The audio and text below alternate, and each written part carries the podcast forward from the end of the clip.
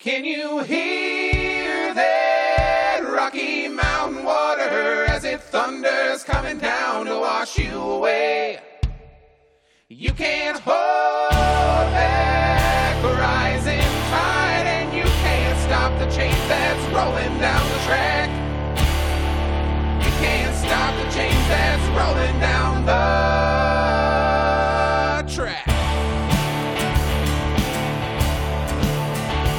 Welcome to Southpaws, episode four eighty-five, Ice Station Addison. I'm Savrin. I'm Fuzzwolf. I'm Ajax. And Shiva is still alive too, but wasn't able to join us this week because, holy hell, it's been a real cold one down here in Tejas. Yeah. So, at least on my end, we never lost power here because we're relatively close to a water tower, maybe. I don't know why. We just never lost power at our apartment, and it got still cold as hell. Like, I don't know how you guys did it. You're close to the Addison airport. I think that might be it. Yeah, like the Dallas, like Bravo never lost power because he's right next to the Dallas airport, so I bet they kept that powered in case of, like, they needed to fly anyone in and out for emergencies or fly in and out emergency supplies. Yeah, mm. like, we were prepped and kind of like, well, if we lose power, we have a very limited window of supplies, but we'll be okay, question mark? But you guys looked like you were set for weeks, though. Oh, well, we'll we, we would be if we had power. That's ah. the thing. It's like, we have all this stuff in our pantry for baking, because, hey, it, it's nearly a year of quarantine, and we have all this stuff for baking, but actual, like, canned goods... not so much, but we still had like half of a big old jar of peanut butter. We had we, we had plenty of food, but like we didn't have a lot of canned supplies. We had lots of components, lots of crafting materials, but we were really short on like canned goods. But fucking edible. Oh, hey, I have been hitting my C B D gummies pretty frequently this week because otherwise it's just too goddamn stressful. And again, yeah. like we were lucky. I was lucky. Panther and I were lucky. You guys, you lost power. You were without power for several days. It was fucking insane. There are, are blankets taped over every single one of our windows. We had to huddle in the living room for warmth. Um, every single blanket in this house got used. Yeah, we did a little inventory and we're like, we don't actually own a lot of blankets. So mm. this week has been definitely challenging in various ways. And also like, wow, there are some gaps in our planning. So yeah. now that we've made it through, the whole, basically the main thrust of this episode, in case you hadn't got it, is that we just recently survived a week of frozen hell here in Texas. And we're going to talk about like prep. Yeah. I used the term black swan event in casual conversation this week. And it seemed accurate. Yeah, you'll have to explain that. It's not a reference I got. Um, I watched a lot of Doomsday Preppers as a kid. Let me look up the exact okay, definition. Okay, because when you said that, I think Black Dahlia. It's like, so you're going to chop a lady in half and leave her on a, someone's lawn? No! You guys listen too much of the murder podcast. uh, yeah, because uh, I don't know what that would be, so you'll definitely have to explain. And poor little Adam, my little wannabe husky, he thinks he's going to be a husky. Like, at first he hated the snow, and then he was like, this is okay, as long as he was bundled up. But he would still mm. hit his limits and be like, ah, I gotta go back to the house. But then, like, today, because it was above freezing for the first time uh, in a while, he was like, this actually feels kind of nice. I want to go for a walk, which is weird to say when you go outside and it's thirty-five degrees and sunny and you're like, damn, it feels nice out. Yeah. All right. So the definition for a black swan event. A black swan is an unpredictable event that is beyond what is normally expected of a situation and has potentially severe consequences. Black swan events are characterized by their extreme rarity, severe impact, and they were obvious in hindsight. So mm. this was the definition of a black swan event, because in twenty eleven, the state had this shit happen before, but not as bad. And the government was like, hey, you should we- weatherize your grid. And Texas was like, fuck you, free market. And then that led to this. I remember that last in twenty eleven because that was the weekend of Furry Fiesta, and we were out loading out of the previously Intercontinental Like, it was icing that Sunday, and then there was people trapped until, like, Wednesday here in D F W because no flights were getting out. I remember that pretty vividly because it sucked. Getting stuff onto the truck and then getting it off the dock was a bit of a challenge. Mm-hmm. And I didn't have that much stuff to get on the dock, but I had to load stuff into my little bitty car and get back to my place, which is, you know, is close, but still had some challenges because it, the roads were nasty and my car was small. Man, this week has certainly been a challenge. Like, my parents lost power for about sixteen, eighteen hours, which is a big concern because they're in their sixties and not in the greatest of health. You know, I at least had the foresight to be like, okay, they just got their second COVID vax. I'm going to be able to see them in like a week's time. I'm going to get them some sleeping bags just in case they don't like freeze to death in the storm, because that would that would just suck. Like, oh, you survived getting to getting your second COVID vax, and I'll be able to see you safe to you in a week's time, and then whoops, you've become a meat popsicle. That would suck. Mm. Yeah, um, yeah. There are totally people who died because yeah, of that. I have to also give a big shout out to my friend Ed, who my parents' propane heater was having issues and they didn't have a lighter or anything. So he ran a, a fresh camp lighter down to their house from his place and helped them get their shit working. That was a big deal. Like, that's good. Good. I think a big deal also about this is we have to come to the realization that, at least for those of us in Texas, the government is not going to save our ass. The only people nope. that we're going to help is each other. Um, mm-hmm. And so, like, when we talk about prepper shit, we don't want to talk about, like, oh, you know, get yourself thirty-seven cans of ammo, five cans of beans, and an electric can opener. You know, uh, you, you want to have supplies, but also be able to look out for your neighbors, because, like, I made sure when it was really icy, because, like, there's some elderly people that live around me that live on the second floor. Like, I went out and made sure that I, I cleared the steps so that they didn't do a three sixty and kill themselves down the stairs, taking their dog out, um, you know, making sure that I was clearing the pathway to the parking lot so that, you know, when I take Adam out, that yes, I'm going to be safe, but I'm also making it safe for my neighbors. You know, it's like doing little pro-social things like that just helps everybody keep everybody else safe to minimize having any extra medical emergencies or anything happening during an already extreme time. Yeah, that's why I kind of don't like the term prepper, because it implies that you're kind of – that word kind of usually means that you're in it for yourself and, yeah. like, you're going to eat your neighbors to survive. The way I like to think of it as is, like, emergency preparedness. Yeah. You're prepared for an emergency in the event that it happens to get you through till there is no longer an emergency. And society kicks back in. Yeah. Trying to find the thread, because there was a fairly funny thread of someone talking about about how their brother-in-law or brother or some such was uh, one of them preppers and doing all oh, these shit. drills, but yeah. then the dude with the Babar icon. Yeah, I'm just. Uh, I have it retweeted. Let scrolling down, scrolling down, because yes, it's been a very tweet-heavy week because. Like, one thing that's also made us do is, like, we made sure that we looked at our emergency supplies, and we'll be going down a list of what we have in that. Yeah, I've definitely learned a lot from my emergency pl- supplies, what worked, what did not work. Like, yeah. Like, you wrote a journal on F A. Yeah, I wrote, like, three thousand words on this shit. Like, it was me processing. Like, okay, I found the tweet. It was a great learning experience for...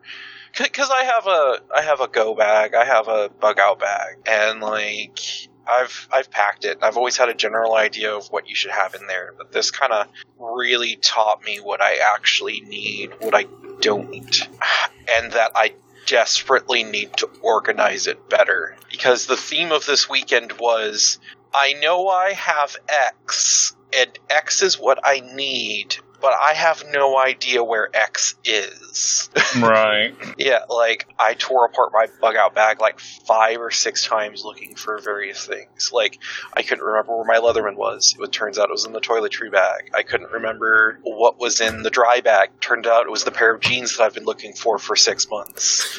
um, like... And there were just all these little things that, that just slowly added up together that just made it it's so frustrating to have. And if I would have just organized better, put more thought into it, I could have really saved myself a lot of time and energy. Yeah, so before we go into – because I want to know what the contents of your go bag is, and then I'll talk about mine as well. But let's read this quick thread from uh, Torian Gray, Jean-Michel Connard, because it, this is the prepper mindset that we're not talking about. Right. So it begins. So my older brother, who is a moron, has been playing soldier with his moron friends in the deserts of Texas for the last year, preparing for the collapse of civilization if Biden won. Lol. They are burying food and ammo stashes out in the desert, running drills, crazy stuff. This included getting a C B license so he could be their lifeline to other groups of white idiots when the cell towers all went offline. Wouldn't want to violate federal law while communicating with your resistance groups after the fall of the federal government, I guess. Anyways, you would assume, given that they've been prepping for the end of the world for at least a year, they're well situated to ride out the rolling blackouts, right? Well, their plan for cooking and heating during an extended power outage was natural gas, but like a lot of homes, their gas service is out. The food in the freezer and fridge is already toast due to the power outages, so they're down to canned stuff. But there's a catch. They can get into the pull-top cans just fine, but the ones that require an opener, their only can opener is electric, so a good three-fourths of his canned food store is inaccessible to him unless he goes after it with a knife, which I sincerely hope he does. So Captain Survival was eating unheated ravioli out of a can yesterday because I guess he doesn't know how to start a fire. They have a fire pit, but it too is gas-fired. He told my mom they're probably going to break into the survival bucket soon. I'm sure that's great food. He told my mom that the blackout is due to Texas switching everything to wind power, but that he doesn't discount that the government is doing this on purpose. If you can figure out why they'd arbitrarily freeze out a giant state, hey, points to you. The saving grace in all this is having to ration his phone usage so that he can sit on the f- can't sit on the phone with my mom for hours crying about it. He's forced to sit there and talk to his wife, who is almost as dumb as he is. Presumably, he's sitting there shivering, ranting about libs while he sucks down cold beefaroni. What a life. He's tried contacting his best friend in his little LARPing group, but he's gone to ground. I sincerely hope that means he thinks this is the start of the Great Purge or whatever, and he's disappeared to the mountains to evade FEMA and child support bailiffs. I'm trying to get more details from my mom, but I have to play it cool. If I laugh, she'll start tell- stop telling me about it, so I have to pretend this is very serious, and I'm concerned for his safety while I'm imagining him hitting a can of baked beans with a screwdriver repeatedly. On the plus side, they've got plenty of guns and ammo, so they can shoot the shit out of the snow. Locking two people with marital strife in a house with no supplies, no access to power, but plenty of access to guns and ammo seems like a great idea. I think this should work out great. Just to give you all some additional comfort, his wife is part of the groups who help select the textbooks Texas buys every year, just in case you're wondering about the kind of people that make those decisions. So that's some prepper mindset. I shared this thread yeah. in another chat, and they were like, this is just a prelude to a Fallout skeleton in a room full of cans with a note that reads, can opener broke, you know? That yeah. is the perfect summary. You know, this is some environmental storytelling. That's the kind of nonsense that we're not here for. Um, but while we are here, what we are here for is like preparedness for ourselves. So what do you have in your bug out bag? Do you have like an inventory that you've made, Ajax? I don't have an inventory off the top of my head, but I can tell you some of the basics.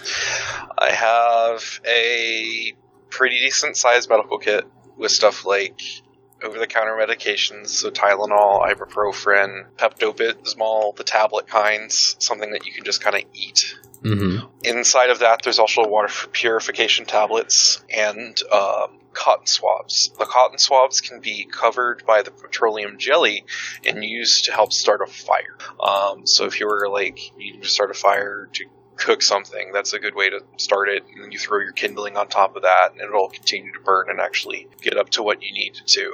I have a Leatherman, a basic buck hunting knife, and a machete.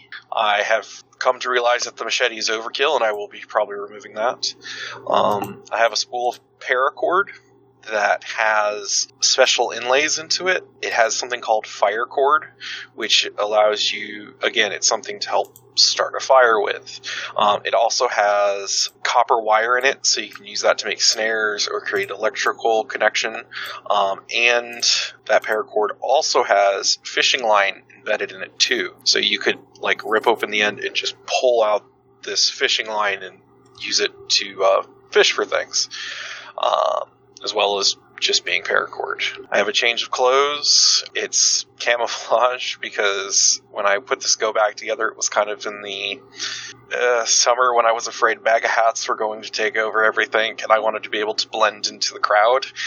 And the camouflage wasn't to hide in, like, like be camouflaged in the city. It was to hide among them because that's the kind of crap that they would be wearing, even though it doesn't actually tactically do anything. Yeah. Bright green camo I, in the middle of winter in Texas is not going to be terribly useful. Exactly. What else do I have? I have a little cook set. So a pan, pot, um, stuff to clean that with, stuff to cook with, stuff, utensils to eat with.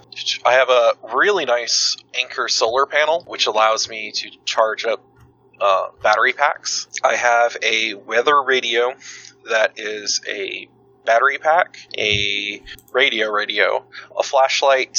What else? Oh, and it allows you to put uh, normal triple A batteries into it and use those to charge your phone. So, like, you, it can charge your phone in a lot of different ways, even after it runs out of the internal charge. Um, what else do I have?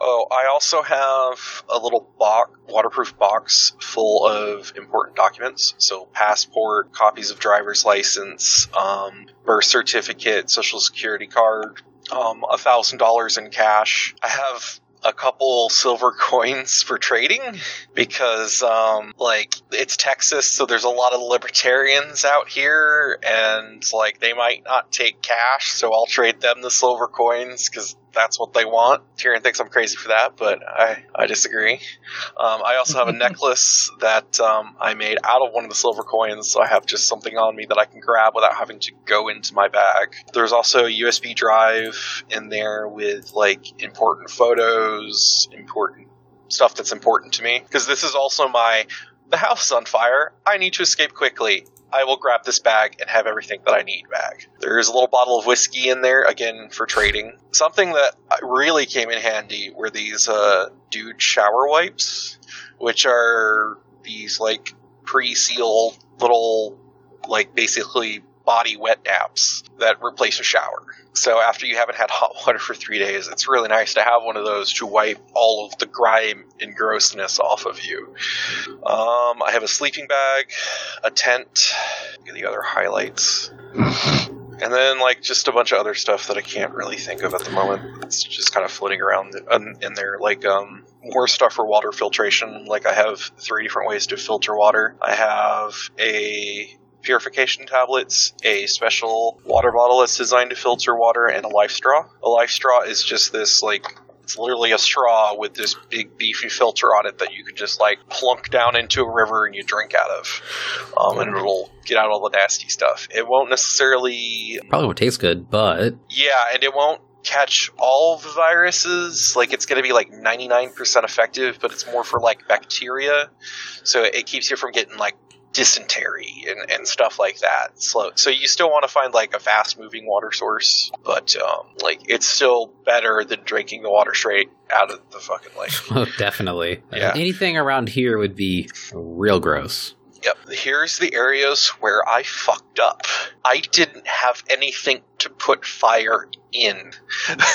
So I have all this freeze-dried food in the house. I have all of this food that's ready to cook, all of this food that's ready to eat. All you have to do is pour some boiling water onto it or heat it up. When I went camping in Oklahoma over the summer, I left my fucking camp stove on a park bench and I never replaced it. So I had all of this food, all of this wonderful stuff that would be so nice to eat, but I couldn't heat it up because I had nothing to put the fire in. At one point, I tried to make a barbecue grill out of some disposable bread pans. It did not work. The wind kicked up and blew out the fire, and it just went ice cold. So I had all of these ways to start fire, all of these things to keep a fire going, all of these things to help a fire along, but I had nothing to keep the fire in and cook on. I have uh, since rectified that, and I bought a propane stove, a alcohol stove, and a little tiny wood burning stove. I don't know if I'm going to keep that all in the go bag, but um, some of it will go in there. Oh, and I also have toilet paper in the go bag because, as we learned in twenty twenty, that is a valuable commodity as well as something that you need. Sounds like a pretty comprehensive thing. But yeah, there's there's always going to be gaps because, like, you mentioned some things that, like, we don't have in ours that we'll definitely need to be filling in those spots. Cause, yeah, like, like there's a website called ready dot gov, I think, that's that's made by the government. It's actually run by the United States, and it's like it gives you, like, lists of stuff you should have in the case of certain disasters. So, like, if you're having a winter weathered event, you should have these items on hand. If you're afraid of earthquakes, you should have these on hand. If you're afraid of losing power, you should have these on hand. And, like, that's a pretty solid place to start. I don't know where I was going with that. Okay. Well, for us, we have a go bag that uh, Panther's mom got us um, mm. because he was raised Mormon. And turns out, yeah, Mormons are big into prepping and having food supplies and storage and stuff. So she gave this to us a few years ago, and we've since cycled out a couple things that we've needed to because, like, uh, if you get a food cubes, they last for five, ten years, but you still want to cycle them out with some newer ones after a while. So this is a single backpack. It's about maybe three gallons of milk in size, I guess. When I posted a picture of it on Twitter, I just put a gal- an empty gallon container next to it to provide some context for scale. So in our main pocket, we have our first aid kit, emergency rations. In this case, uh, we had food cubes that are eighteen days worth for one person or nine for two, uh, two N ninety-five masks in a container, nylon rope.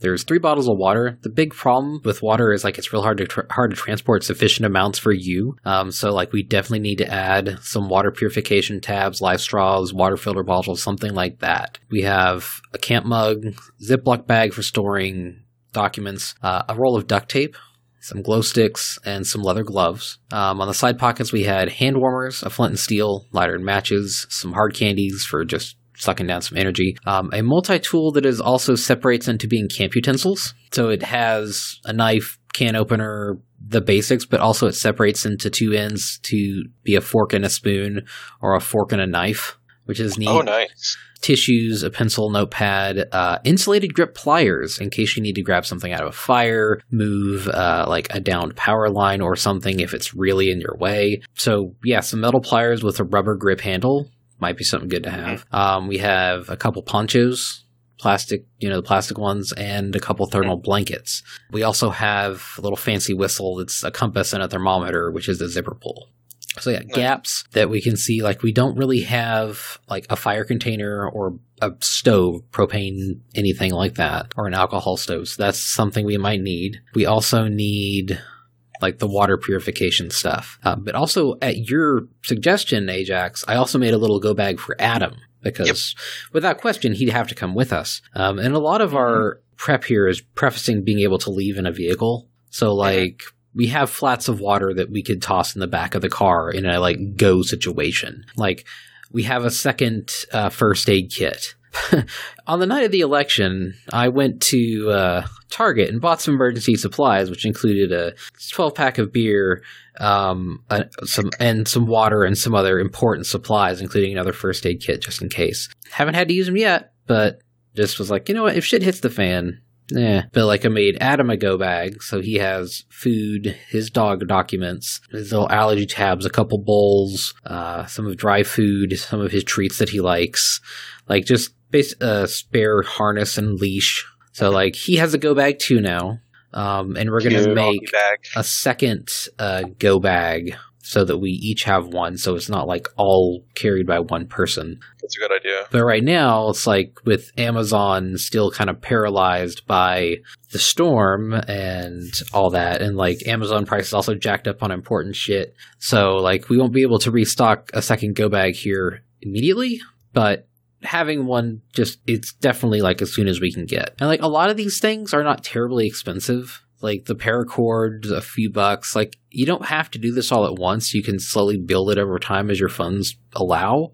But, mm-hmm. like, a lot of the, all the stuff that we've listed, including the emergency food cubes, they last forever, essentially. Yep. As long as the package is still sealed, they're vacuum sealed, airtight, and, like, each little cube is four hundred calories. They don't taste great, but they're nutrient dense and will give you carbs and fat to get through the day. It's like, if you're at sea, eat three. If you're on land, eat four. And so, like, these little cubes, they pack really tight, and as long, and you can also use a Ziploc bag to store them in when you have an open package. It's just like little, like, there's a few gaps here and there, but this would allow us to, you know, presumably on foot, get out of an area, but on in vehicle would provide us the ability to get pretty far, provided the car is fueled up, which thankfully I did fuel up, like, the day before the ice storm came, because I was like, people are going to panic shop the day of, so I'm going to go now. And plus, I need to just go to the grocery store as it is. And, like, we've stretched, like, the milk and the bread and the, the soda to today.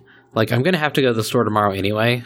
And hopefully the supply chain has picked up the slack a little bit. But, like, we have everything that we have to meet. We have meat on hand. We've got bread makings if we need to. I was joking that, like, well, you know, we can make bread, we have meat in the freezer, but we can't make milk. But it actually does turn out that we do have some powdered milk that if Panther really, really, really, really, really wanted some milk, we could make some powdered milk into milk, but it's non-fat, so he wouldn't like it. Mm. But yeah, it's like just having that shit on hand and being able to, like, well, if you need to go, you gotta go. Like, yep. One thing you mentioned, Ajax, is having some cash on hand. Like, I've got some cash on hand because, you know, if electricity's out and there's no power, you can't buy stuff with a credit card and you can't use Apple Pay. But people take cash. Mm-hmm. Yeah, cash is king. Like, and it's something that everybody will usually take. And you said you have your little liquor bottles, you know, some barter things, if in case. And like, yeah, that's a- the last of the last of the resorts. But it's just, it's nice to have something physical on hand that you don't have to worry about, like, if it gets wet, dissolving. Wow. Oh, Fuzz just forwarded all the pictures of your go bag, and yours is much more extensive than mine. Oh, did I not put... Oh, I put them in the domestic wolves. I meant to put them in the not rows. Yeah, I figured you did. That's why I just forwarded it. Yeah, my, my go bag is, is pretty intense, but it, it's something that I've built over years. Like, some of this stuff I've had in here since I was, like, sixteen. Like... a lot of it is fairly new because I have a job and I can afford things now. But, like, there's there's stuff in there that's totally just floated around. Like, the Gerbers and... like, the Gerber is the Leatherman. Um, it's just a different brand of them. Uh-huh. Um, like, I, and the Gerber knife and the buck knife. Like, I've had those probably since I was sixteen. The, the like, camouflage handkerchief, I've had that since I was sixteen. The little hunting survival guide is another thing that I've had forever. And it's got, like, basic wilderness survival. The glow sticks I've actually had since I was thirteen. Because I used to sell glow sticks um, at, like, uh, fireworks displays and stuff. And these have just kind of floated around forever. And like um when the power went out, I actually just cracked them and put them around the house so people didn't have to worry about like bumping into things and they could find the bathroom easy. Yeah, because like we have a bunch of battery packs. Like we made sure that they were fully charged just in case, so we can cheap, uh, you know, keep our phones charged. But it's like, well, if the power's out and the cell towers are down, it's like, well, they might not be. You know, it's like just little things like that that you would have to grab. It's like because you use them outside of them being in the go bag, but you need to know at least where they're at. So if you get into that kind of situation where you need to leave the house in like two minutes, you know where to snatch your shit and then get out the door. Yep. But like in this particular case, it was just a matter of hunkering down and staying alive in your house. Um, like, one thing that we've been looking at, because both Panther and I, like, we're both were like, all right, where are gaps? What what can we do to fill these gaps? And, like, things like Mylar blankets are cheap. They're like a dollar a piece. You can buy them in bulk off Amazon. They're like twenty-five bucks or twenty-five. You know, you get into a situation where the power is out and it's cold as hell. What you can do is you can tape them up over the windows and they'll oh, that's smart. Keep in the heat. You can make a little Mylar tent in your bedroom if you need to. You know, there's all the little things like, you know, putting towels under your door at your door frame, because like one thing we noticed is like our apartment, its insulation is shit. Like, it's always, like, several degrees colder on my side of the bed because I sleep closer to the outer wall. I sleep on the left side of the bed. And we have that little FLIR camera that plugs into the lightning port on your phone. And, like, there was spots on the wall where you can see where the insulation is thin near the the beams. And so, like, there was these little things in the bottom corner where the insulation isn't fully that were, like, ten degrees colder. And, like, you could put your hand on the carpet and just kind of feel the cold radiating off it. And it's just like, these apartments are not built for this weather, that's for sure. Yeah. We got an emergency alert email like, hey, uh, if you're not at home, please let us know and we'll come and check your pipes because we don't want any more pipes bursting and causing damage. And we're like, any more? I mean, it's not surprising that it would happen in this complex, because, well, in any complex nearby, because there's not everybody always dripping their things. Like, we had our things our things dripping the entire weekend, so again, we didn't lose water pressure or anything. We were able to run our shit. Like, we even, at one point, had to do laundry, because, like, we'd worn all of our pants and sweatpants, and we're kind of low on clothing. because we were all layering up. And it's like, all right, now Murphy's Law, we're going to lose power with our laundry in the washer. Didn't happen. Okay, next up, it's going to die before it's done drying. Didn't happen. I'm like, all right, shit, I'm going to play my luck and we're going to run the dishwasher.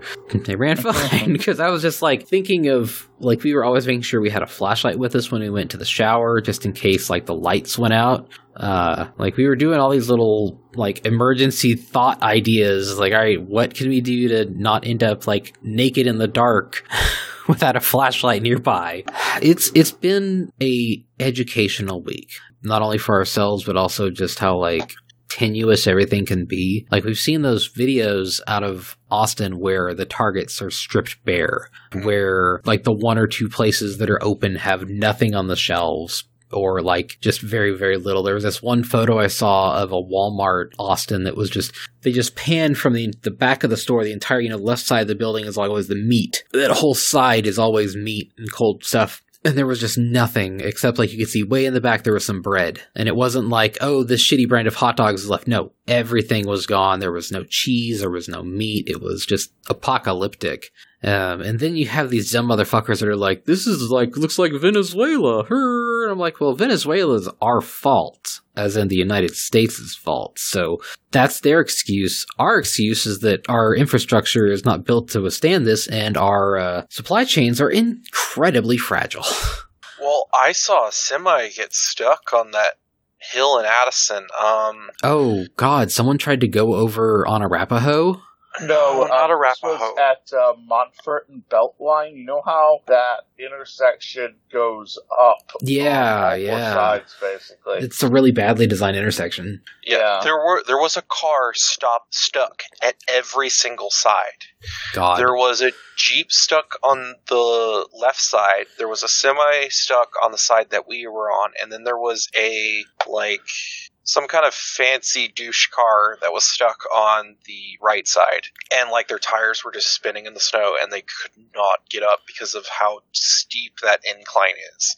Like, our state is just not designed to survive ice and snow. Like, these roads would never be at these inclines in any other state that got cold weather on a normal basis. I and mean, like, we were talking about how northerners would react to seeing the high five. Like, what the fuck are you doing? Well, I was going to say, specifically, um, a few years ago, I had some folks from New York.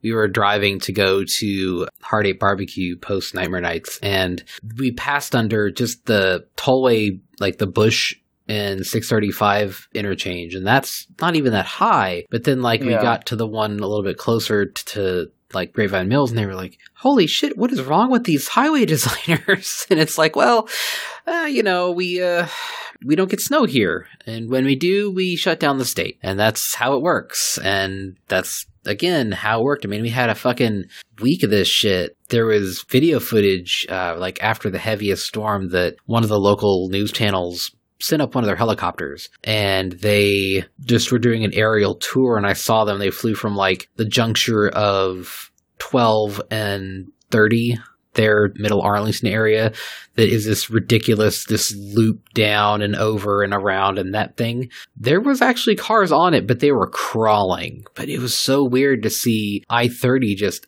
bare of cars. Like, there was one or two desperate people having to drive on this, but like for the most part, there was nobody there. And I didn't blame, like, they kind of flew over Six Flags. They flew over by the stadiums there in Arlington. And it was interesting to see, but like, it's so weird to see our whole entire region, like our whole state, just paralyzed like this by just infrastructural failures and just the fact that nobody here is prepped for that. Like, this is mm-hmm. a twenty-five year storm. Like, yep. this is, I don't know if we ended up with more snow than we got in twenty eleven because it wasn't that deep. Like, I think the most we might have gotten is like six inches total. Yeah, one um, year. I don't know if it was twenty eleven or the year after, but one year we got a solid foot. It was yeah. twelve inches. Uh, but this time, like, there's probably sections of the state that got up to that, but probably not on uh, that level. But it also wasn't as prolonged in twenty eleven. Yeah. But people are out there helping each other. Like, everyone's like, uh, A O C, blah, blah, blah. She's this big boogie woman, but you know, she's out here. She has raised over two million dollars for the state. Like, she flew down to Houston today and is helping out at the Houston Food Bank. Um, oh, wow. They're out there doing, like, direct relief payments that go out to, uh, they're raising money through Act Blue. Her and Beto, right? Yeah. Yeah, Beto, too. So Beto is, like, so pissed at Ted Cruz right now. Oh, yeah. Yeah. You know, Ted Cruz is a fucking gremlin. We'll get to his ass in a little bit. But, like, Alexandria Ocasio-Cortez, she's with Act Blue and the Coalition of People are raising money for uh, people here in Texas. And so they got two million dollars, which uh, sp- split among the recipients is about two hundred thousand dollars per group. And it's all food banks. There's, like, Food Bank of Rio Grande Valley, Corazon Ministries, Feeding Texas, Food Bank of West Central Texas, North Texas Food Bank, which is our area, Central Texas Food Bank, which is Austin, Emily Elder Care Echo, which is a Ending Community Homelessness Coalition, The Bridge Homelessness Recovery Center, Southeast Texas Food Bank, South Texas Food Bank, and the Houston Food Bank. So they have raised over two million dollars. Anyways, that's good shit. There's local, like, more hyper-local groups, like the Funkytown Fridge is a group that I've found that I learned about from the D F W D S A account. They are a community food distribution network. They do a public fridge-type place. They have multiple locations around Fort Worth where they put food supplies for people. Like, there's a little church in my parents' neighborhood that has a little food pantry for anybody that need can go up and get, like, some dry goods out because, little, you know, it's right there in their front yard. You go up and pull some things out. But, like, this group, Funkytown Fridge, they're just like, you know, make some donations and we deliver food to people's houses as they contact us. And I'm like, shit, I sent mm-hmm. them some money today because they were out there feeding, getting food to dozens of people. And it's like, good on oh, them. Like, yeah. One of the things that, like, this whole thing has really shown me is that, like, once I get my COVID vaccine, I really want to get involved with the local community support and mutual aid groups because, like, I could drive shit around and drop food at people's houses. That's easy. That's something that anybody can do. And, like, I've got a car well suited for carrying a lot of shit to various people's places. Like, I think that would be helpful. And there's, you know, the local D S A group does homeless supply stuff because, like, you know, if you guys have driven down thirty-five East, like south of Royal, there was an open field that had become a homeless encampment. And I was thinking, like, Jesus fuck, man, how many of those people died over this week? I know, right? And it's like, yeah. Shit. And so, like, it's, it just makes me feel kind of helpless right now because, like, it would not be safe for me to go out and do this shit right now, but I'm like, I see these other people really going out there and putting their lives on the line. I'm like, I wish I could help them more. But, like, you could be putting them at risk because you're not vaccinated. Yeah. And it's just, it's... Yeah, it's, it's COVID just made this whole thing exponentially worse. Yeah, and that's the worst thing is, like, we need warming shelters, and people ran warming shelters, and you're putting all these people in confined spaces so that they don't die of freezing to death in their apartments, but now we're going to see a big COVID spike from that in the local area, yeah. You know? Like, we had to burst our bubble and go to a friend's house, and I'm so thankful they opened their home to us because, like, we were so miserable, and, like, that was the third day at that point, and that was the first hot meal we'd had in so long. Like, I don't think I'd ever eaten spaghetti that has tasted that good in my entire life. Yeah. Like, yeah. Like, oh gosh, and the cookies. Oh, those cookies. I don't think I'll ever forget those chocolate chip. They were so amazing.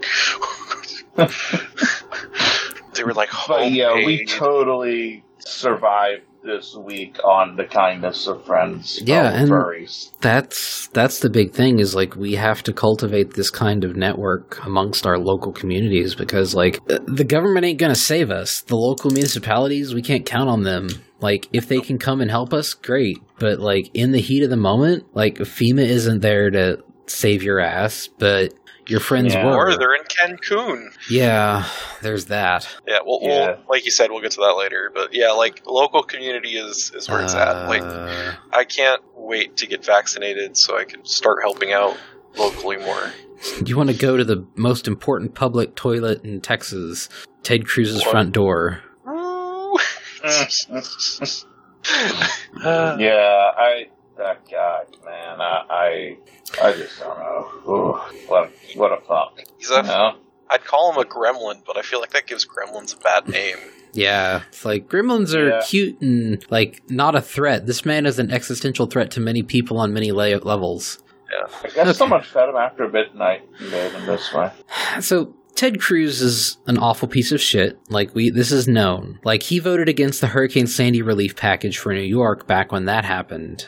Whenever that happened. That was a few years ago. And then he turns around and is like, yo, hey, uh, Joe Biden, will you provide FEMA aid? And Joe Biden, being a career politician and not a giant toddler, said, of course. And has already started getting FEMA online to drop supplies and stuff through Texas. I've seen various, you know, official account posts like, we're getting things on the ground and doing relief flights to Texas and all that. So I was like, all right, cool. I mean, mm-hmm. It's past that, and now it's going to be all like recovery and repair as opposed to rescue. But Ted Cruz, the big deal with him is that he decided that he was going to pop down with his wife and kids to Cancun to, I don't know, get out of the cold. And he was caught. Someone was like, holy crap, that's Ted Cruz, the Zodiac killer, on my flight. Snap. And they posted this to Twitter, and it blew up. Like, it was amazing how, like, literally everybody was shitting on him. And rightly so. Like, he's a senator. He can't exactly do a ton, but the sheer optics of him being like, well, my state's fro- freezing to death. I guess I'm going to just fuck off to Mexico where it's warmer. And also leaving yeah. his dog. He left his little poodle mix Snowflake under the care of their, like, house security guard. And there's this horrible, sad little photo of their dog sitting at the door staring. And it's like, oh, you poor thing. You're owned by a serial oh, killer. Man, it's just such a dick move, too, to name his fucking dog Snowflake. That is exactly what he would name his dog, too. And he yeah. was shamed into, like, booking a flight back immediately, and then he gave this st- stupid excuse where he was blaming his daughters for, like, oh, my kids wanted to go to Saint Cancun, and I was like, all right. Like, and someone said, this sounds like some Mary-Kate and Ashley fanfic where, like, they just like, we're going to go to Paris. And their dad was like, okay. So he got shamed into coming back. Then further than that, like, he tried to spin this tale. And then immediately, like, the people in his uh, chat chain, because he invited some of their friends to come with. And they're, these people would rather stay in Houston and potentially freeze than go to Cancun with Ted Cruz. Also, yeah. like, even his quote-unquote friends were totally ready to just be like, oh yeah, look what this massive piece of shit was gonna do.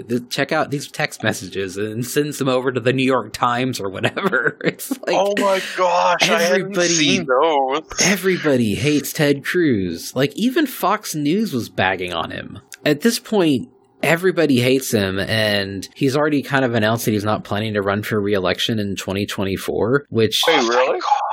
Uh, but I didn't hear about this. It was apparently something that happened today, but the thing is, like, he's still in power for four more years, so three more yep. years. So he's still going to be a, a boil on the ass of Texas. You know, O'Rourke might be governor in twenty twenty-two. Sure, go for it, man. Abbott, man. Okay. Unfortunately, yeah. like, the leadership of this state is just massive pieces of shit. And, like, mm-hmm. what really sucks is when you get these blue check libs that are all, like, collective punishment fans of, like, being like, oh, well, you know, Texas voted for this, therefore they deserve to freeze to death. But we'll get to them in a minute. Like, Abbott was trying to blame, oh, it was the Green New Deal's fault. You know, the Green New Deal, that isn't actually a policy that's a law or anything. It was just a policy proposal. And they're like, oh, our power causes were by all of our windmills freezing. And it's like, well, renewables are ten percent of our state's power supply. So it wasn't that. And it's like literally the ERCOT just lining their pockets rather than paying to fix, to prepare. It's like,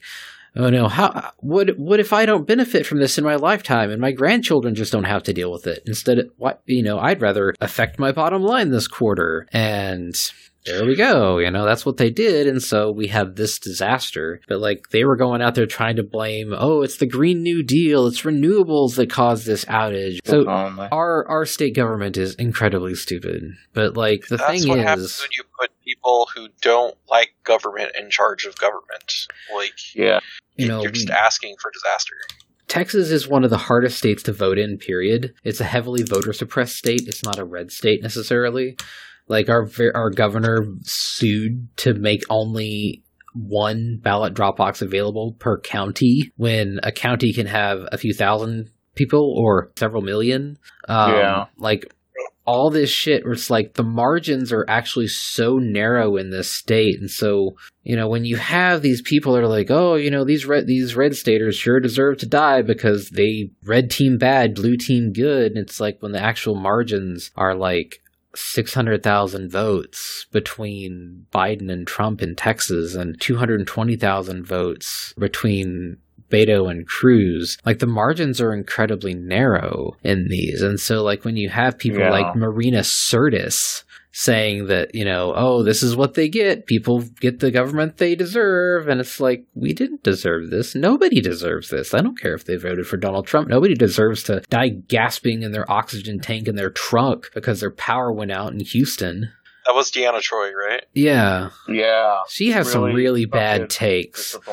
Like, yeah. she's nearly Shatner level bad. Oh, but Shatner's no. a right-winger, and Marina Sirtis is ostensibly a lib, but she's a real heartless one. Um, like, I think she posted something about how, like, Texas has really bad coronavirus rates, and that was just like, oh, it's a red state, her. And that was, like, prior to the election, and it's like, god damn. How heartless mm. can you be? Because, again, like the people that were affected during this, it's not the rich people. It's not the wealthy neighborhoods that are getting their power cut. It's certainly not people living in the downtown zones that can afford to live in the downtown areas of these cities. It's the people yeah. in the poor neighborhoods. It's the people in north side of Fort Worth the that's like ninety percent Hispanic. It's the people in any poor neighborhood that they can just be like, uh, you know, whatever, you know, north side, it's, it's, they're, they're all Mexicans. Who cares, right? University Park didn't lose power. Those areas didn't lose power, but it sure as shit happened up here in Carrollton, which has a pretty big minority community, both Asian and Central Asian and Hispanic.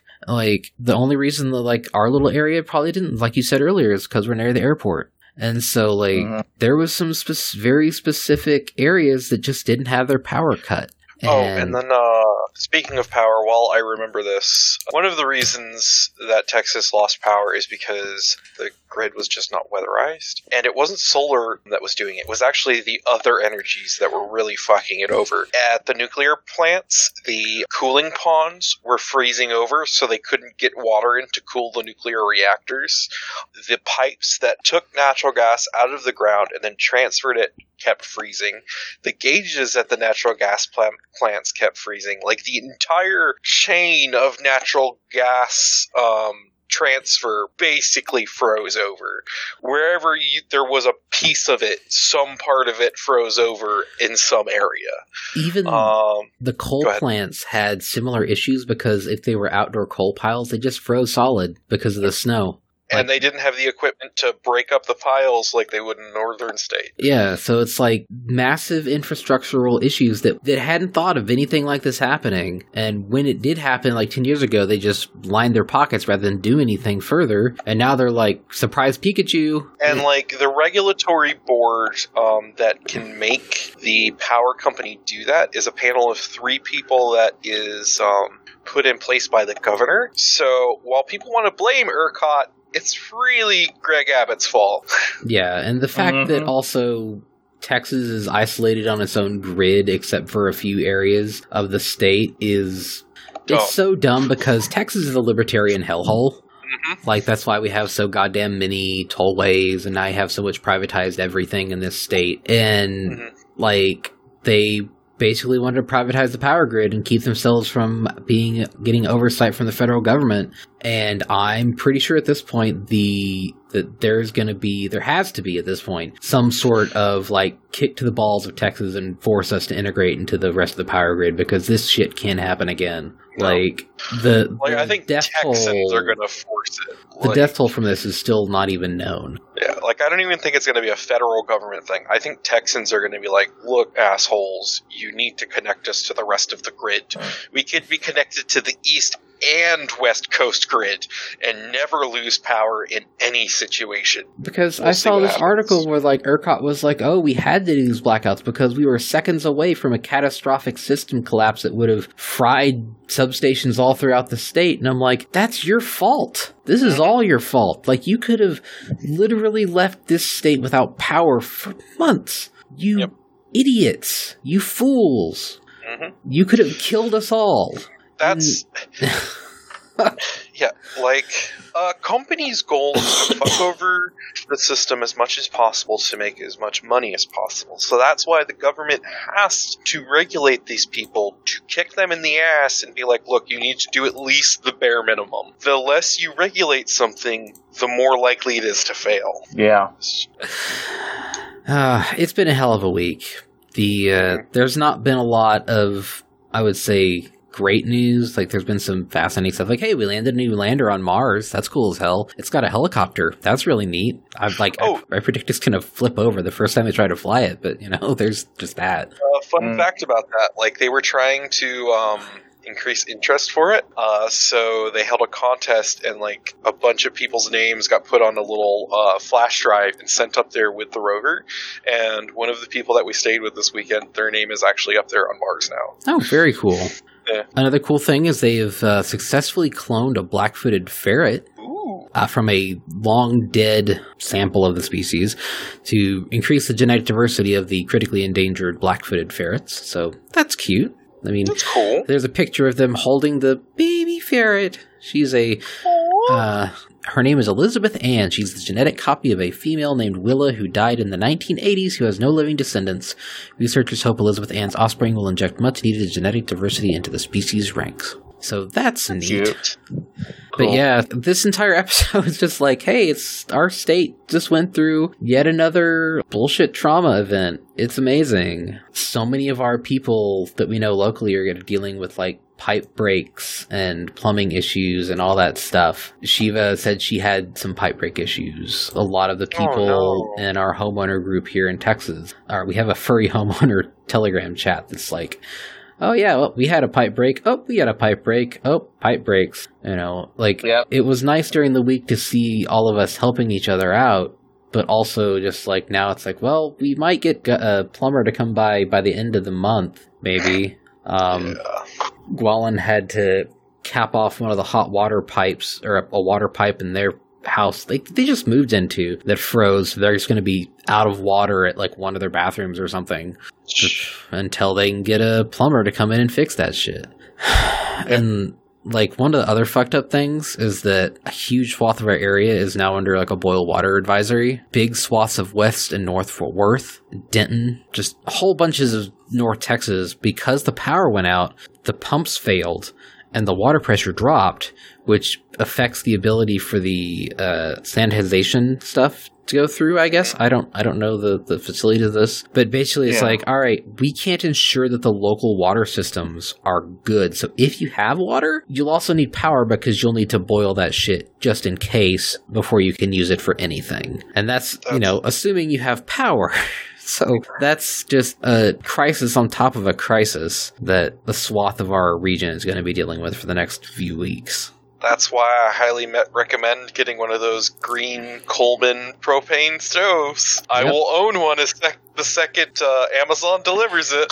Yeah, that's definitely going to be a purchase for us, too, because just like, again, we don't camp, but we might need that for other things. Who knows? You, you don't know how much you rely on modern conveniences or just the ability to go to the grocery store when you need to when you get hit with a thing like this. Like, yeah, there's people up north that deal with this shit all the time, but they have the infrastructure to deal with it. They have, you know, snow plows and shit like that. Like, our street here at the com- or at my complex, no no city trucks came by. Like, there was some there was some sand. They did come by and sand once, like today, but yeah. prior to that the roads were pristine, mm-hmm. and that means nobody was getting in or out of my stretch of road. Yeah, and like yeah. here in Texas, they have to be insanely careful when they plow the roads because all the roads have those road dots on them, which are little reflective panels. And like, if they're not careful, they would just scrape those off of the road and cost the city millions in damages. Also, I think I think roads actually have to be like designed to be scraped on a regular basis, and if they're not, it's real easy to fuck them up. Because, like, Michigan, the roads were always fucked up, like, from the snowplows, because, like, a snowplow just comes through and it will just take this giant chunk out of the pavement and keep rolling. There were there were potholes big enough for me to, like, lay down in. It was, it was nuts. We'd lose power up there, but we had the infrastructure to deal with it. And, and also the homes were designed to deal with being that cold. Like, extra installation, steeper roofs. They had cold in mind as they built them. Yeah, so... Yay, Texas, we've we've survived, but whew. And the thing is, this state's what so bullshit, cost? Like, it's gonna be seventy by this time next week. Yep. Yeah. So, like, my plan is for next Wednesday, I'm gonna go, I'm gonna drive out to Fort Worth and get some to-go lunch and go to, like, a park and see my parents for the first time in nearly a year. That's so awesome, man. They got their COVID vaccination. It'll be two weeks post-vax on Wednesday, and so it's as safe as it's probably going to be for me to go see them, at least to them. And, you know, that's a risk I'm willing to take, because the last time I saw them was March ninth, twenty twenty. And that's the longest stretch it's been between me seeing my parents. So yeah. That's very not fun, but... Thus far, we have all survived. And that's the important thing. You just... Like, these bags are... to get you to another day to see your family again. Like, they're not necessarily to keep you alive throughout the entirety of the zombie apocalypse or anything like that. Like, when we talk about emergency preparedness, it's mainly just get you through seventy-two hours, get you through a week, get you through those first couple of days until things stabilize enough that you can get with a group of people and hopefully get back to normal, or everything has a chance to normalize. Like here, everything just needed to melt and everything automatically went back to normal. Like, yeah. Like I saw one of our neighbors uh, when I was taking Adam out this afternoon. She'd gone to Kroger and was, you know, walking out with groceries, so clearly I think our Kroger's probably decently stocked. Yeah, like the Albertsons near our house was was fine. Like they were actually they actually had a lot of eggs. Um, the milk and bread was picked over, but like there was at least half a case. And when I say case, I mean like half of the normal supply of eggs that's there yeah. was still there. I mean, I've seen that our Kroger near us have like no butter. So, like, it's not a big surprise to see it out of things, but if I can get a gallon of milk tomorrow, I'll be fine. Because, like, I can go again later in the week once the supply chain gets back moving again. Panther's out of milk. I don't have any sodas. I'm out of my drink mixes even, except for, like, the small ones designed to go in water bottles, and I don't want to use, like, four of them in a gallon container. I get the ones that are, like, they're the sugar-free instant tea, and I just, like, clean out a gallon jug, put two of those in there, shake the shit out of it, and I have a gallon of tea or sugar-free Kool-Aid or whatever to drink throughout the day, so I can like stretch out my like supply of Doctor Diet Doctor Pepper, because like I don't want to see me without caffeine. So I gotta I gotta oh, stretch it out. By day three, I would have fought someone for a cup of tea, like because because we had no way to boil water. And it was just like, I want tea. I want I want something hot to go down my throat hole and just just warm me from the inside out. I will fight someone for a cup of tea. So, what else do we got, man? Like, hey, I, I played Code Vein.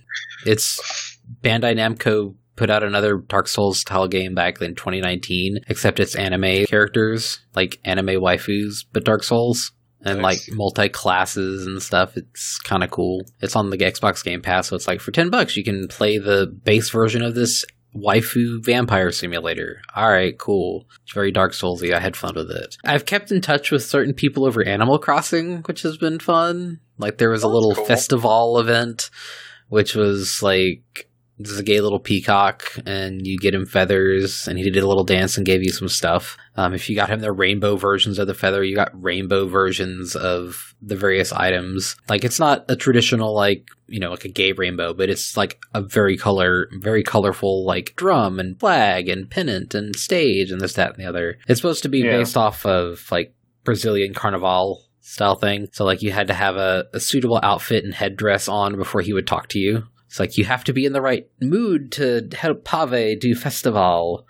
Like, yeah, other than that, it's just been like, God, trying to not get into it with people on Twitter while you're stuck online more so than usual. Yeah. Like, it was... as I at the start of this, I was like, you know, you shouldn't go out because of COVID and stuff, but, like, you could leave the house if you wanted. Okay. Now, you can't leave the house for like a week solid because of the storm. And my brain's like, what? Like, I have this option to leave otherwise, but now I super can't. Oh my God.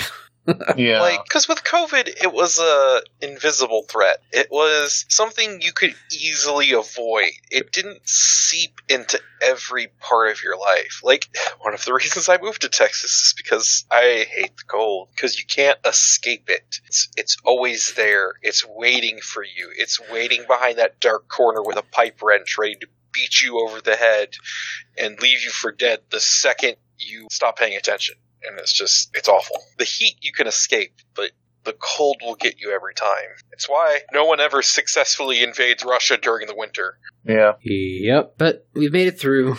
And, you know... We've made it through. Pan- Panther and I did not... I mean, we've survived this far together and didn't whack each other with a baseball bat in the sleep. And Adam acclimated to the snow pretty well. Now he's like, he'll be very mm. happy that it's over with. Like, he got to being like, wait a minute, all these dog footprints in the snow smell like dogs. He'd like run up to one and sniff it and then go to the next one and sniff it and sniff it and like follow the little, he would just follow these other dogs' trails. And like when another dog passed over, he'd like, ooh, gotta go to that one. Gotta go to that one. So he was finding new and exciting ways to smell other dogs. And, like, after he figured out that the snow's not going to eat him, he was having no problem just trooping through it until he hit his limit and was like, ah, back to the house. And now that everything's melting, he's like, ooh, the grass is back. I can sniff this now. uh, my little guy likes to sniff. Yeah. I think this, this whole episode has just been like, Texas, this sucked. But here's some, at least hopefully we gave some people some ideas on some of the shit to get. Like Ajax, you linked in the chat and I'll link in the show notes, ready dot gov, talking about an emergency kit. Like, and it gives you a checklist of things to get. I'll include that in the show notes. Because, like, we the stuff we talked about, that's probably a little incomplete. But, like, the government putting together one, theirs is probably a little more thought out than ours might be. Yeah. But and- you can always supplement it. Yeah, and theirs is more designed to go, like, in a tote in your house. So it's it's not a bag you grab and go with. So it's a little bit more extensive with things that are, like, heavier than you'd normally, like, carry with you in a go bag. But it's it's a good thing to have just in your house, because you never know when there's going to be an earthquake, when there's going to be a tornado, when there's going to be a hurricane, when there's going to be another severe weather cl- event caused by climate change, which seems to happen every six months. Yeah, it's like, um, boy, I'm sure getting tired of these once-in-a-generation things happening every few months. Yeah. Yep. But yeah, one of the most important things to have in these mess, these kits, though, is, is medications. Like, always make sure to have your medications on hand, whether that be antidepressants, or stuff anti- that uh, you're... Oh, my God, Voss. um, or things that keep your stomach from eating itself with acid or whatever. But yeah, we're all in this together. We'll we'll make it through. We'll, we'll get to the other side. Yeah, I mean, the the biggest thing to hammer home is that community is going to be key. We all have our own little tribes we run in, and we need to be able to, in the event of an emergency, be able to count each other. Like right now with COVID, it adds that little bit extra layer of danger to it. But like you guys, you got to stay with a friend's place. My parents went and got to go to a friend's place. They had power and water, so they were able to do some laundry and shower and have a hot meal for the first time in a couple days. And they said it felt amazing. Guardian had a couple furries come and help and stay with them because they had power and the other friends didn't. Like so much. Much of our local little friend group ended up having to help each other because like half of us lost power and the other half was like, well, come on over because I mean shit, you don't want to freeze to death. So yeah. Having friends you can count on that are close enough is real important. Communicate cultivating a local community that's good like that is really important. So maybe don't be a dipshit online and antagonistic to people for no reason, because it makes it really hard to survive when you're a known dickhead. Yep. Yeah. People will vote you off the island. You know, don't be the kind of person to whom every single tweet they make is infinitely ratioed with inflates you, making you big and round. Oh my gosh, did you see somebody made physical stickers for that? Oh, yeah. Yeah, yeah, yeah, yeah. That guy, God, he's so stupid. But like, Rush Limbaugh died, rest in piss. Yeah. And oh, like, that was one good thing that happened this week. Yeah, you know, he got yeah. to see Biden inaugurated, and now he won't get flags at half-staff or get to lie in state in the Capitol or anything like that. He gets thrown in a dumpster and his grave turned into a unisex bathroom. You know, the problem with pissing on Rush Limbaugh's grave is eventually you run out of piss. That's why you have to work as a team. Same with Margaret yep. Thatcher and Ronald Reagan. But yeah, like, Pepper Coyote made some, like, quippy thing, like, uh, finally, and Diesel Raccoon, the he's, like, an Ohioan dumbass. No, he lives here. He's local to us now. Of course. I thought that was the other raccoon, because there was a, I thought there was a couple of shitty raccoon furries in the fandom. No, there was, there's Huskoon, who lives in Indiana. Oh, and Diesel, so... who lives here. Ish. Okay, so it's the same dumbass that was being a posturing dick on Twitter that caused us a bunch of trouble. Okay, well, fuck him double then. He was yeah. trying to do this call out, are you sure you want to have this person representing you at events as or entertaining? And, like, tagged Fiesta and a couple other cons, and everybody just it's like, ratioed him fuck to yourself, I was like...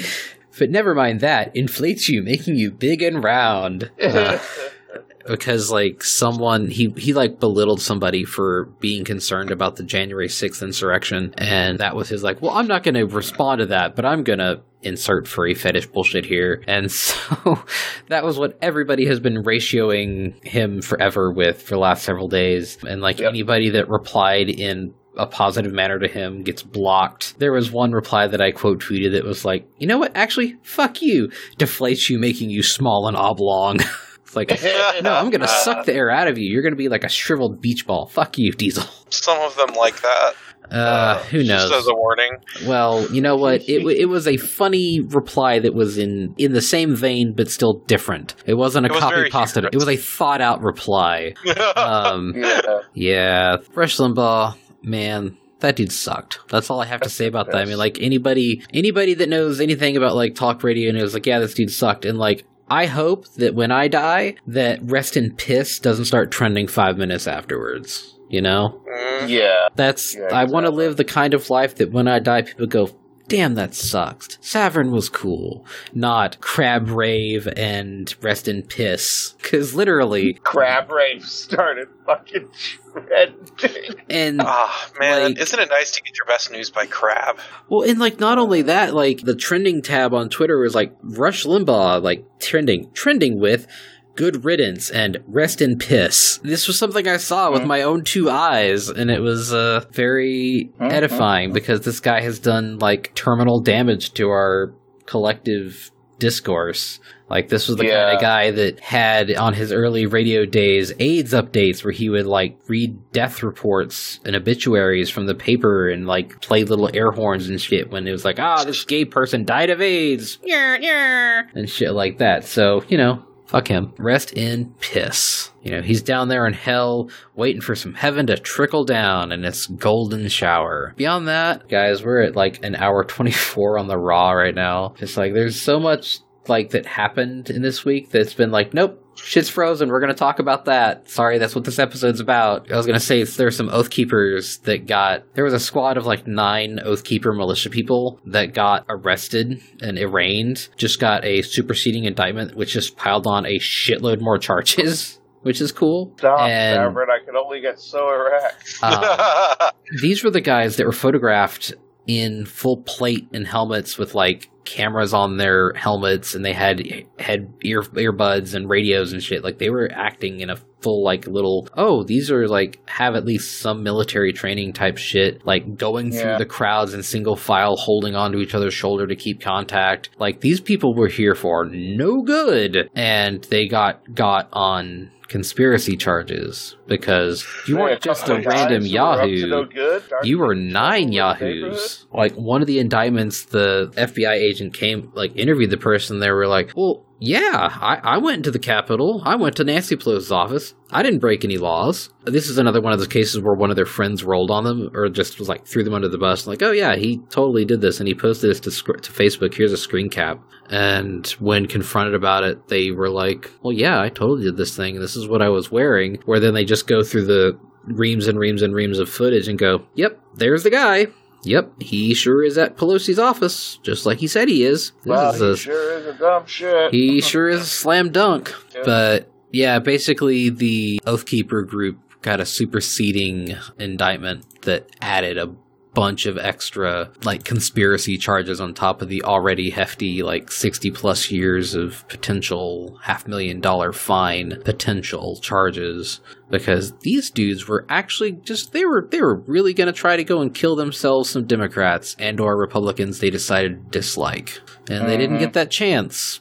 I just sheer fucking luck. Yeah. So this is going to be one of those things that we're going to have random updates on for probably the next year of just like them grabbing and nabbing and arresting and getting these people and mm. one or two of them rolling on the others. And like, this was a group from uh, like apparently North Carolina. They came on a bus of like forty people. So like yeah. they, the web of this is going to keep growing. This is going to be one of those things that is just going to be kind of a background hum for probably more than a year at this rate, because they have all that footage, that private video footage, the internal security cameras, all the captured cell data and the registration information for who owned those phones. Like mm-hmm. just even the best OPSEC, these goobers with Oath Keepers, they still were shitty enough that their friends took their Facebook posts and submitted them to the F B I. Like, for all the OPSEC they had, they still were terrible enough people that they couldn't have, like, friends that wouldn't be like, holy shit, you did what? Now, Grandma, we know you're at the insurrection. Duh. Two of the people charged in this Oath Keepers group, I think, were sixty and seventy, an elderly couple that mm-hmm. provided logistic support that were still crap- wrapped up in this. So, like, oh it's it's fucking wild. Mm. So I will mention this as it pops up in the episodes because I, I find it fascinating, and I hope that in a little bit we'll be uh, getting people going to prison. Because, like, at least one of the people in this Oath Keepers group has offered to cop a plea deal to roll on his, yep. his oh, they, buddies. Yeah, they'll fuck wheel like a pig. Yeah, see, that's the thing. Like, there's no solidarity amongst F A S H. They will turn on each other the moment shit hits the fan. And so, yep. like, these guys are going to all stab each other in the back and all catch, like, some time in Club Fed. And that's what they deserve. So, yep. So, Ajax, you linked the thing here in the topic chat about trucks. All right, uh, just one cool thing. Like, apparently the new Ford hybrids have the ability to, like, they have, like, built-in generators in them. So, like, people were using them to power their homes and heaters in Texas during the blackout. So, like, the big trucks in Texas finally actually had a use. That's, they weren't uh, just for show. Yeah, the article says, you know, they were, instead of burning their furniture, many are firing up their trucks, plugging their vehicles into their homes' junction boxes, or simply routing extension cords inside to keep appliances running. And ran some lights, coffee pots, seventy-five inch T V, toaster oven, space heater, and fridge, and ran it for about ten to twelve hours per day to keep the freezer food frozen. I guess it's not much load because it only used a few gallons of gas over that time. Um, nice. Much quieter than the neighbor's generator, didn't have to refill it in the cold every eight hours. And the filling station is open, so he was in the dark after his two five-gallon cans ran out. That's actually really neat. The extremely expensive truck could still supply this shit off their engine. Like, it's probably not mm-hmm. great in the long term for that, but it's an ingenious use of something existing to mitigate some of your issues, because I wouldn't have thought to do that, but that's actually really cool. Yeah. Because as we found out in our various ways, well, you did, Fuzz, we have these little jump kits for our cars. They provide power to start a car, but they're not long-term batteries. Because you tried to use your C PAP off one, and it lasted, like, what, thirty minutes? thirty minutes, yeah. Yeah, that's no good. Yeah, like, oh, boy, no. I'm actually going to get a solar generator after this, which is basically a giant version of the Anker solar panel pack, and it's just this big, giant, beefy battery that can, like, run a bunch of stuff and be charged off solar panels that come with it. Yeah, that's all that. It's really cool. I would say probably hold off for a little bit till the price is depressed, because fifteen hundred dollars is probably inflated at the moment. Yeah, like, I remembered it being, like, a thousand. Like, last time I looked at it, but I'm I'm gonna look around and, and see if that's the best one or not. But that's basically what I want, because like just having power gives you so many options. If we would have had power, we could have boiled water. If we would have had power, we could have run the microwave. If we had power, we could have done this, that, or the other thing. It was just yeah, we survived. We survived. Woo! So I think we should probably wrap it because we're kind of rambling at this point. Also, it's nearly ten p.m. But hey, it's ten p.m. on a Friday night, so it's not like we're, I would say it's not like we're doing anything tomorrow. But I desperately need to go to the grocery store. Um, and once it gets above freezing and the the thin veneer of black ice that will no doubt be on our parking lot, because it melted, but there was still water on the ground before the su- after the sun went down. That's going to refreeze into just a sheen of black ice. Um, yeah, it's going to be a shit show in the morning. So. We'll probably be clear of ice by like three p.m. tomorrow. Yep. Looking at Saturday, Yeah, it's going to get above freezing at ten a.m. and hit forty-five by four p.m., according to this weather app. So by then, the roads will be cleared, and I can go to yep. the store. But yeah. right now, yeah. it's thirty-one, and it's going to get down to, it's going to get down to twenty-seven. So it's not going to be a hard freeze, but still, it's like, ugh. Yep. Fucking yeah. Texas, why are you like this? Because, again, it's going to be freaking seventy-four on Wednesday. Ugh, I know. Oh, oh, it's seventy-four now? It was seventy last time I looked. Yeah, so, like, Saturday, it's going to be... So, like, yeah, today's high forty, and then tomorrow, forty-five, and then it just goes sixty, sixty, sixty-six, seventy-four on Wednesday. Then we have another, like, cold front come through, but it's not going to get freezing, at least into the next week. So it's like...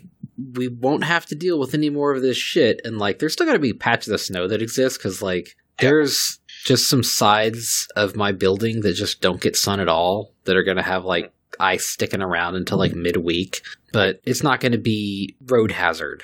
Because, right. like, in amongst all this shit, we finally got our pre-authorization for a house purchase, and we just had to put everything on hold for a week. Oh, so no. we're we're in a we're in a similar boat, uh, a little bit different, but we're refinancing our loan, and our closing on that was originally this past Monday on President's Day, and then they had to do the last-minute appraisal they found out was required, so they had to push it to Wednesday. And then they just emailed me yesterday. It was like, so hey, uh, let's uh, reschedule. So now we're doing it on Tuesday, which appears to be a fairly warm day. So at least that's something.